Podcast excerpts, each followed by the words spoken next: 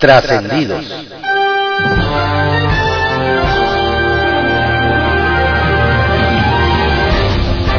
Continuamos con la audiosíntesis informativa de Adrián Ojeda Román, correspondiente al jueves 11 de agosto de 2022.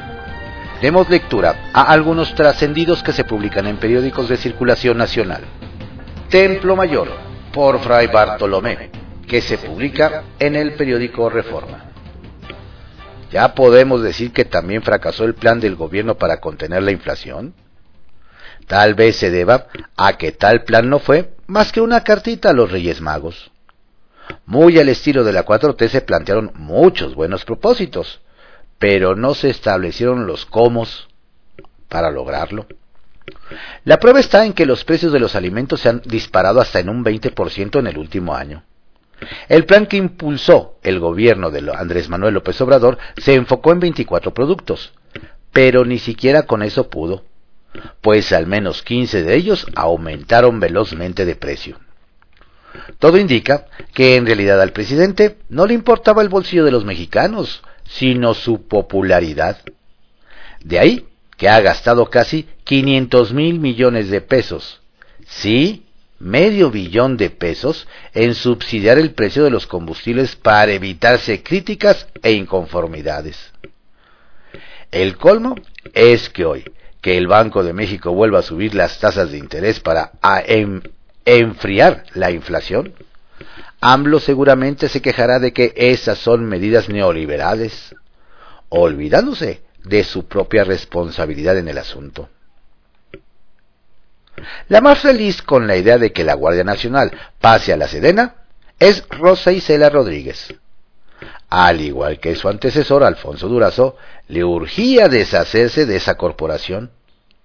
Y es que, en los hechos, quien encabeza la Secretaría de Seguridad Federal tiene un papel meramente decorativo en la Guardia Nacional. Como reconoció el propio López Obrador, el mando y la operatividad están a cargo de los militares, no de los civiles. Es decir, desde su fundación, el carácter civil de la Guardia Nacional ha sido una simulación. Así de claro y así de descarnado. Una simulación más de la 4T. O sea, que el presidente no quiere militarizar a México.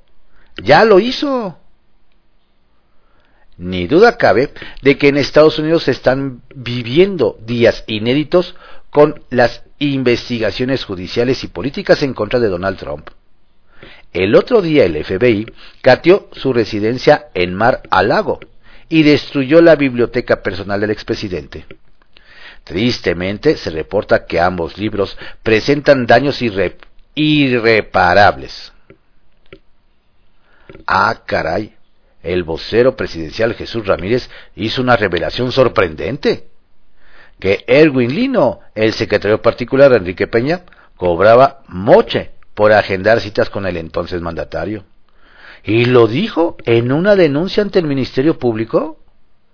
Eso es lo raro, que lo dijo en una conferencia con estudiantes, en lugar de hacerlo ante la Fiscalía General de la República, como cuando el chisme es más importante que la justicia. Kiosco, que se publica en El Universal. Secretario hace caravana con sombrero de la dependencia. Quien no se quiere quedar con las manos vacías en chapas, nos platican, es el secretario de Salud del Estado, José Manuel Cruz Castellanos de Morena. Pues desde hace un tiempo comenzó una campaña electoral a discreción. Nos indican que para abrir boca, don José pide que de ahora en adelante se le identifique como Pepe Cruz, para posicionar su nombre, pero lo más grave es que varias cuadrillas recorren la capital Tuxtla Gutiérrez casa por casa para repartir un kit de medicamentos a nombre de la dependencia que incluye un volante y un imán con su fotografía y números telefónicos de atención, pues nos explican don José, tras haber sido electo como consejero de Morena, va con todo para ser candidato a gobernador aunque en los pasillos se asegura que de no quedar se podría conformar con una diputación local o federal. El chiste es no quedar descobijado. ¿Qué tal? ¿Pondrán en la lupa a políticos? Donde varios se quedaron con la ceja levantada, nos comentan, es en Jalisco, tras el suicidio del empresario Luis Osvaldo Espinosa, quien reconoció un millonario fraude antes de quitarse la vida. Nos relatan que el caso empezó a tocar esferas de poder, pues aparecen videos y fotos con personajes como el gobernador Enrique Alfaro de MC, el alcalde de Guadalajara Pablo Lemus de MC, el senador Clemente Castañeda de MC, la diputada federal Mirza Flores de MC y otro puñado de políticos quienes se han deslindado de don Osvaldo. Pero nos dicen que el hilo sigue corriendo pues trascendió que el empresario tenía una charola de la Cámara de Diputados que lo acreditaba como asesor del legislador panista Gustavo Macías Zambrano y otros documentos de negocios que hizo días antes de morir. ¿Qué más irá saliendo? Con Los Ángeles y Calibre 50 para ganarse al pueblo. El que no se quiere quedar atrás en la competencia de las ferias en Guanajuato, nos comentan, es el alcalde de San Miguel de Allende, Mauricio Trejo, Pureco, del PRI. Pues en un video en sus redes sociales, casi con bombo y platillo, pidió a la gente que lustre sus zapatos para practicar sus mejores pasos de baile en la inauguración de la feria local el 26 de septiembre, con la presentación de Los Ángeles Azules y para la clausura estará el grupo Calibre 50. Ya hasta puso en su teléfono la música de esa banda. Nos indican que a pesar de que don Mauricio anunció que el costo de la entrada será de 25 pesos y que estas bandas ofrecieron un precio especial para su presentación, más de uno se pregunta, ¿de dónde salió dinero para estos conciertos? ¿Será que pan y circo para el pueblo? Bajo reserva, que se publica en el periódico El Universal. A los priistas les urge armar un escándalo. Un escándalo se armó ayer en redes sociales por la presencia de la Guardia Nacional en la Cámara de Diputados. Fue la bancada del PRI la que publicó una fotografía de un elemento de esa fuerza en el recinto legislativo acompañada de un reclamo al presidente Sergio Gutiérrez Luna. La Guardia Nacional invade la Cámara de Diputados. Presidente, te excediste en tus facultades, violaste de nueva cuenta el recinto. Exigimos saques a la Guardia de San Lázaro. Nos dicen que en realidad la Guardia Nacional resguardó el área de pagaduría unos minutos, pues se realizó el pago del fondo de ahorro a los trabajadores. Nos hacen ver que este tipo de acciones puede ser un síntoma de desesperación y les resta credibilidad. La razón por la que la secretaria del Trabajo no ha ido al pozo. Nos hacen ver que algunos viejos políticos les vino ayer a la mente la frase del exgobernador prista de Veracruz, Miguel Alemán, cuando le preguntaron por qué no suspendió sus vacaciones para regresar a encabezar las labores de emergencia durante el incendio del mercado Hidalgo. Yo no soy bombero. Ahora, la secretaria del Trabajo, Luisa María Alcalde, dijo ayer a los reporteros que no ha estado en Sabinas donde hay 10 mineros atrapados porque las labores de rescate las realizan la Secretaría de Defensa Nacional y Protección Civil. Quizá, nos dicen, doña Luisa María, podría ver que hay otros pozos en los que mineros trabajan sin seguridad social, sin seguridad, y que cualquier día podrían ser víctimas. Y ya en el lugar quizá dar a las familias de los trabajadores atrapados el consuelo de que el gobierno federal les garantizará que se hará justicia y que los responsables serán castigados. Miranda de Wallace ante la Fiscalía, esta vez como indiciada. Nos comentan que hoy la señora Isabel Miranda de Wallace deberá testificar como indiciada ante la Fiscalía General de la República Doña Isabel ha iniciado una campaña con la que busca evitar que la Suprema Corte revise la legalidad de la prisión otorgada a los presuntos secuestradores de su hijo, luego de que han sido presentadas nuevas evidencias que buscan demostrar que los arrestados son inocentes y que fueron torturados por el personal del entonces secretario de Seguridad Pública Federal, Genaro García Luna. En esta ocasión se busca probar que la señora Miranda habría falsificado información con el fin de descarrilar el proceso en la Suprema Corte. ¿Dónde quedaron las dietas del suplente de Bonilla? Nos cuentan que si bien en primera instancia la sala regional del Tribunal Electoral ordenó al Senado llamar al suplente de Jaime Bonilla Gerardo Novelo, nunca se cumplió la sentencia y ahora que retornó a la Cámara Alta el exgobernador de Baja California, nos dicen que hay la duda de quién cobró casi cinco meses de dieta. En el recinto legislativo nos aseguran que los recursos fueron entregados puntualmente a las oficinas donde nunca dejó de despachar Bonilla. Trascendió que se publica en el periódico Milenio. Trascendió que el coordinador de los diputados del PAN en el Estado de México, Enrique Vargas, mostró el músculo a los demás integrantes de la Alianza Va por México y dejó ver el respaldo que tiene de el ala blanqueazul, incluyendo como máxima figura a la senadora y ex candidata al gobierno local y a la presidencia Josefina Vázquez Mota apoyo con el que recorrerá en los próximos meses toda la entidad para construir su plataforma política de cara a la elección de 2023, en la que la oposición se enfrentará a, los, a la morenista Delfina Gómez, quien no más no se acaba de ir de la CEP. Trascendió que este sábado los periodistas se tragarán sus discursos y críticas de actos anticipados de campaña contra Morena y sus corcholatas. Pues como se adelantó aquí desde el fin de semana y ayer, confirmó Jesús Zambrano, ya preparan un evento masivo al estilo 4T para presentar a Omar Ortega como su eventual candidato para medir fuerzas con PAN y PRI, rumbo a la elección de Gallo para la gubernatura del Estado de México. ¿A quién dice que presentarán? Se oye decir entre gente malintencionada que usted ya sabe nunca falta. Trascendió que, por cierto, resulta que la razón por la que Reyes Rodríguez Mondragón y la mayoría de magistrados del Tribunal Electoral decidieron no participar en el Parlamento abierto sobre la reforma en la materia es que la invitación les llegó muy pegada al foro sobre la estructura orgánica de la propia institución que es en el que les interesa participar. Por lo que consideraron que los remitentes de plano tenían la intención de que la respuesta fuera negativa. Por el contrario, Lorenzo Córdoba, presidente consejero, ya está puesto para la cita cameral.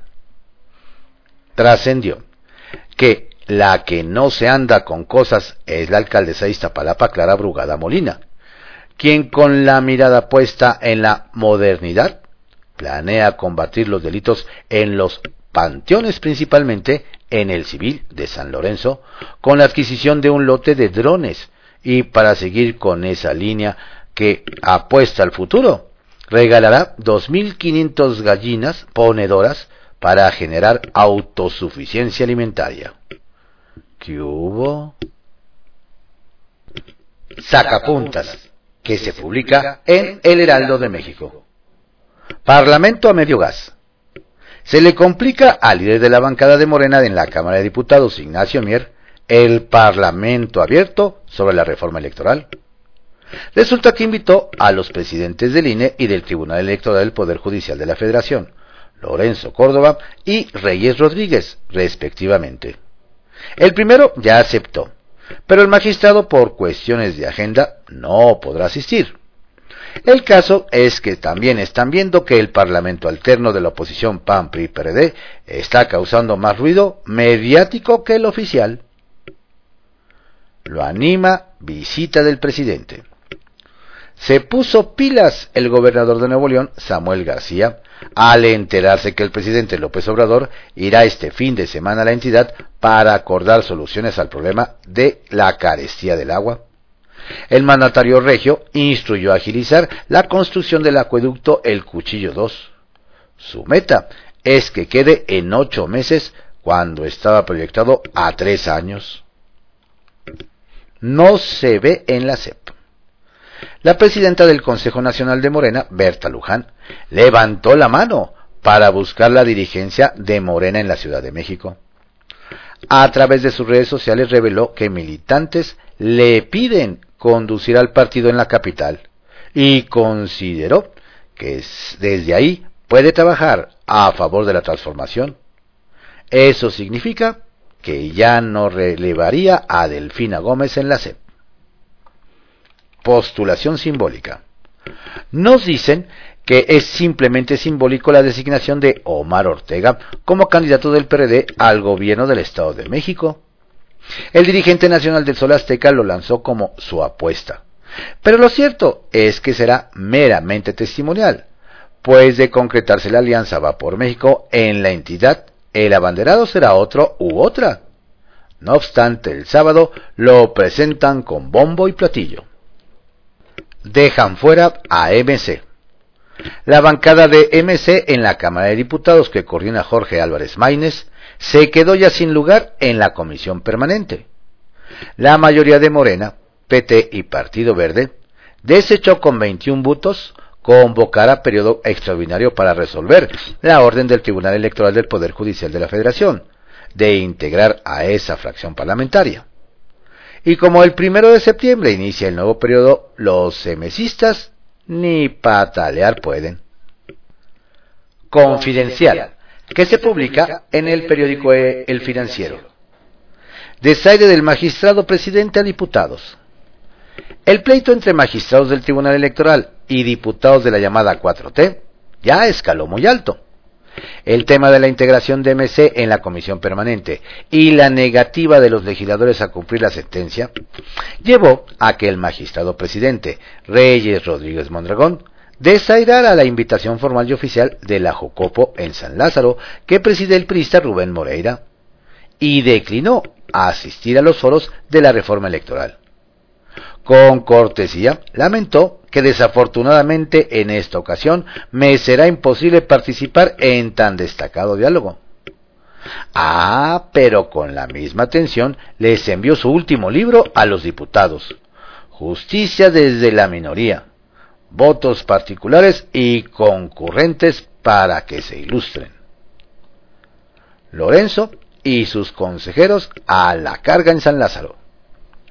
Y contrario a la determinación del presidente del Tribunal Electoral, el presidente del INE, Lorenzo Córdoba, confirmó que se acudirá a la áspera y puntillosa mesa de debate sobre la reforma electoral en su contra, que propuso el presidente López Obrador. Y su respuesta afirmativa no fue a la Jucopo, quien hizo la gentil invitación, sino personalmente al líder de Morena, Ignacio Mier. Pero no, no irá solo, están invitados todos los consejeros y ya prácticamente todos confirmaron. Y también acudirán algunos de los magistrados electorales federales. Irán a la carga en contra de una reforma que busca su desaparición. Vaya tarea. La Guardia y el simbolismo patrio. La Sedena tiene casi todo listo para el desfile militar del 16 de septiembre el cual está integrado al 70% por la Guardia Nacional. Pero no solo eso, se prevé que en pleno festejo patrio, Rosa Isela Rodríguez, secretaria de Seguridad y Protección Ciudadana, ceda la responsabilidad de la corporación al general Luis Crescencio Sandoval. Con ello, y los tiempos del legislativo, es casi un hecho que el cambio de mando será, si bien quizá, no por decretazo, sí por la vía de los hechos y no con reforma a la ley reglamentaria, como quiso matizar el martes el presidente. Se mantiene la fractura en el Tribunal Electoral del Poder Judicial de la Federación. Ayer se evidenció una vez más que la relación entre magistrados del tribunal no es la mejor. Parece que aún no se restaña la fractura que dejó la rebelión de agosto de 2021, que culminó con la destitución de José Luis Vargas como presidente. En la sesión pública de ayer, este acusó visiblemente molesto una filtración indebida, con fines mediáticos del proyecto de sentencia que presentó al Pleno para regresar a su escaño en el Senado el exgobernador de Baja California, Jaime Bonilla, proyecto que al final se aprobó por mayoría, lo que no significa que el enojo desapareció. Colmillo campechano. Laida Sanzoles la hizo de nuevo. La gobernadora morenista de Campeche le dio fácilmente la vuelta a la orden del juez décimo sexto de distrito en materia administrativa de la Ciudad de México, Gabriel Regis López, citando la sentencia en la parte que dice, lo anterior no significa que las autoridades responsables estén vedadas de emitir su opinión en un ámbito estrictamente personal respecto del quejoso por el carácter de figura pública que ostenta sin utilizar la plataforma o sistema estatal de comunicación para ese fin. Y por ello, tararán, hizo público otro video de Alito Moreno. Sí, señor. Buzos subutilizados. Ironías de la vida. Lo que tanto necesitaba el gobierno para rescatar a los mineros atrapados en Sabinas, Coahuila, eran buzos expertos en cuevas que pudieran descender por los túneles, estar acostumbrados a nadar por espacios estrechos y que tengan el equipo adecuado para poder sumergirse en estos requisitos. Bien podrían contactar a buzos de Quintana Roo, con los que interpusieron las demandas contra el tramo 5 del tren Maya para que ayuden a las labores de rescate.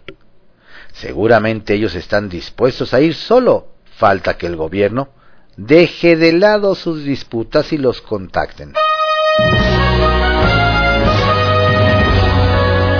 Estos fueron algunos trascendidos que se publican en periódicos de circulación nacional en la audiosíntesis informativa de Adrián Ojeda Román, correspondiente al jueves 11 de agosto de 2022. Tenga usted un excelente día. Cuídese mucho. No baje la guardia. Saludos cordiales de su servidor Adrián Ojeda Castilla.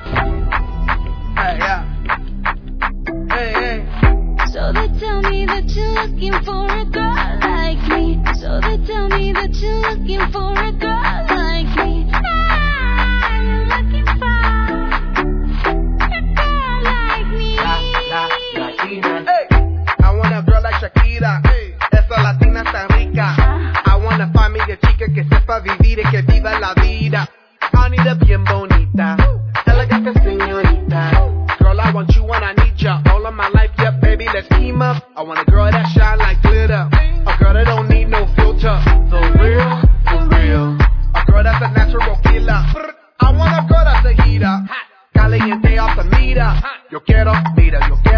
chica que no me diga mentira.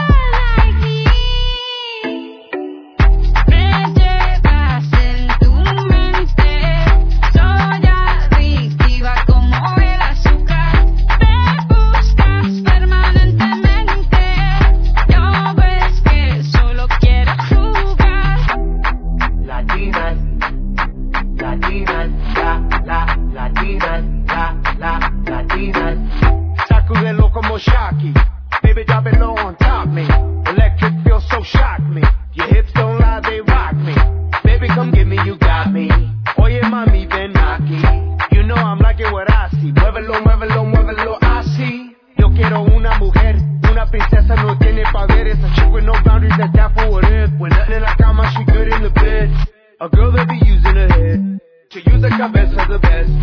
I want a girl who's a diva. No quiero otra, así eso es.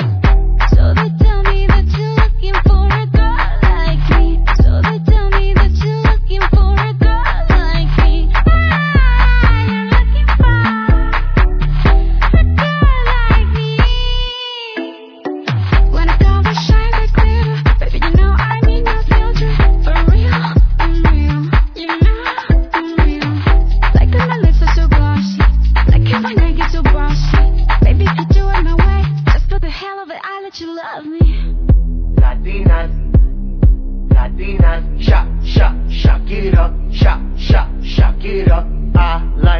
Latinas, ones who look like Selena, check a bunda like Anita, morenas that's más fina. I like Dominicanas, Boricuas and Colombianas, in East LA I like the Chicanas, and they want a piece of the big manzana. Uh. So they tell me that you're looking for a girl like me. Oye mami, estoy buscando una chica.